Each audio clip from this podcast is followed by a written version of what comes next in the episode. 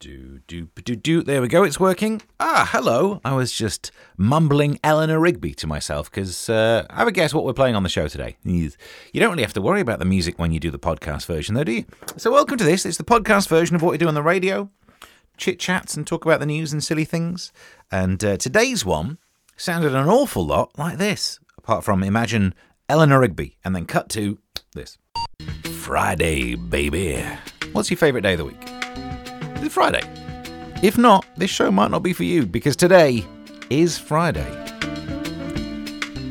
On the show today, making more sense than that, possibly, we're talking eggs. We mentioned this previously, there's an egg shortage. I may have found a solution to the egg shortage. How are you doing for eggs, by the way? Have you checked? Larry's got entertainment news. There's a story sent to us by Martin, which is about the rudest thing you've ever seen in the sky. Royal Mail announcing strikes that no one will care about, and word of the year or point, one of those news stories. Entertainment news is certainly a kind of news. And to get more on this, we're joined by my friend who knows what he's talking about. It's Larry. Hello. Hey, Stevie. Larry, good to hear from you. What have you got for us this time? Pete Davidson has been seen out with lingerie model Emily Ratajkowski. So she's the one from the Robin Thicke Blurred Lines video. Yeah, trust you to know that. And who's he? He's a comedian, Stevie. So you say you're a comedian, but you didn't know the comedian, yet you know the lingerie model. Well, maybe I'm a lingerie model in my spare time too, don't judge. Okay, well, he's the guy who recently dated Kim Kardashian. Hang on, he dated Kim Kardashian and now Emily Ratajkowski. Let's have a look at him, hang on, let me look on the internet. Well, he's nothing special, is he? How did he manage to pull those two? But he's a comedian, and women always say that the most important thing in a man is a sense of humour. But I've never managed to date Kim or Emily. Yep. And I'm a comedian, so... And? So you're saying my sense of humour's not good enough? Yeah. Okay. Listen, thanks for the update. We'll speak soon. Okay, toodles. We could fire up the old previously on jingle. I really should have these things. Previously in the week. I'm pretty quick at this. We noticed that there have been many shortages of late. And one of them that resurfaced was egg shortage. There's a problem with eggs. Not enough eggs. Bird flu, something like that to do with it. Well, now it's got even worse because many shops, including Tesco and Asda and Lidl, rationing eggs. Apparently they're being forced to limit how many egg punnets you can get. So you can still get your box of six, don't worry. And then there's a limit on how many two boxes of eggs that you're allowed each. Normal eggs, I imagine. Can you get more quail? Because you'd need more, wouldn't you? Like one ostrich, 6 chicken, 12 quail. I don't know if they've approved that or not. It does make me realise if eggs are becoming a treasured and sparse resource, they will be worth more. This is like cigarettes in prison. Maybe we'll end up bartering with eggs. Do you want to make sure you are protected against inflation? Put your money in eggs. You really could give yourself quite a nice little nest egg there. But, anyway, it does make me think that maybe if people prize eggs so much, we will start seeing them given away on quizzes. And I was trying to think of what quizzes would give away eggs. So far, I came up with not 15 to 1, but dozen to 1. So dozen to 1, you win eggs. What other TV Eggheads, of course. If you can think of any other quiz shows that would be giving away eggs, I want to hear from you. There was a news story sent to me by Martin, tweeting me at Mr. Stephen Allen. And this was about, we like science news, we like alien news and all that. Well, he sends me the news story of an astronomer who was banned from Twitter for a while, and by a while, like months, over an intimate meteor. Let's click on it and find out more. So an animated video of a meteor going through the sky got this astrologer, Mary McIntyre, was told that her 6-second animated clip featured intimate content. And it was a meteor. She could have just deleted it, which would have meant accepting that it was that she broke the rules. But she said, no, it's not rude, it's just a meteor. And then this 12-hour ban went on for 3 months. She kept using the appeals process and nothing. She said, it's crazy. I don't really want it on my record that I've been sharing pornographic material when I haven't.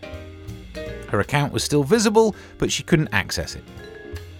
unbelievable, isn't it? All it was is a little video of a comet going through the sky. What I thought we'd do is just, well, let me have a little look at the video, see what it's like. So this is her video of a meteor going through the sky. Let's have a look. You know what? Now I'm looking at it. That is... yeah, I see why they had a problem. It's time 107.5. Cambridge Dictionary reveals word of the year. Have you heard this yet? Apparently Wordle frustration played a key role in one of the words of the year. The term homer, which is an informal American English word for a home run. It was searched for nearly 75,000 times because it was used in Wordle. I don't do Wordle. I can barely spell anyway. I'm not playing that game. There's the one called Hurdle where you get to guess the song by the intro. Obviously, nail that. I cheat because I'm, you know, that's what I do for a living. But so apparently, word of the Homer. No, do you know what? I'm not having American words. I work with a guy called Eric McElroy on some web streaming content stuff. He's American. We spend most of our time arguing about how schedule should be pronounced. That's all we do. Because schedule, just a horrible sound, whereas schedule, schedule. I'm not an Americanism. There are too many Americanisms coming through. I didn't realise this is an Americanism until I read it, and since then I don't like it. Which shows I didn't have a problem before. But in British English, you should be using the word about more than around.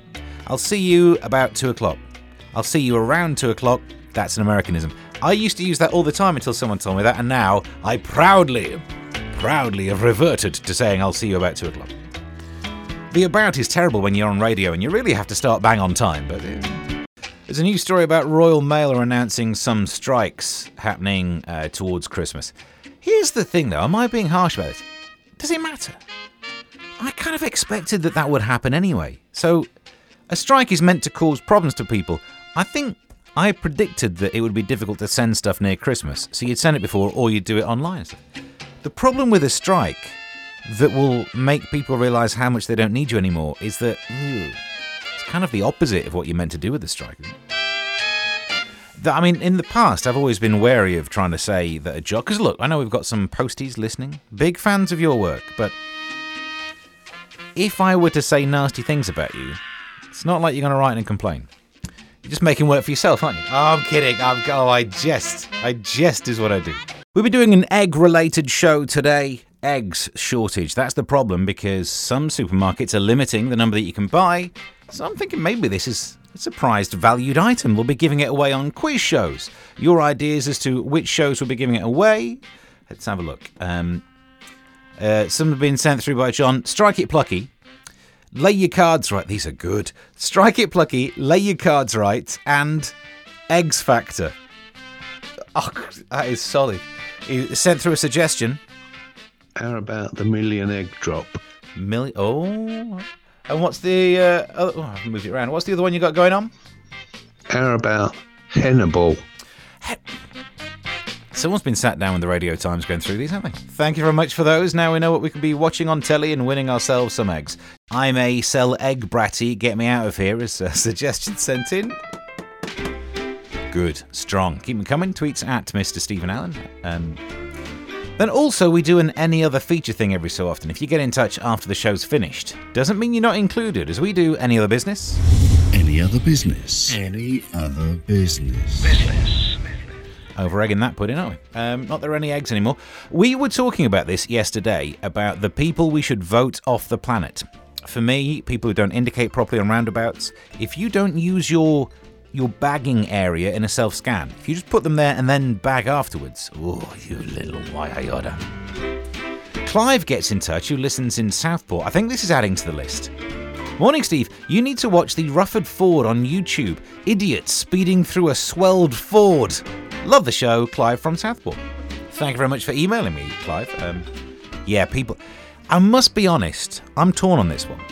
Because I realise one of the worst people in society are anyone who would drive through a puddle of water, especially if the puddle of water splashes someone. Oh, you're a wrong one. But when I'm in the car and I see a big puddle of water, it's just hard not doing it.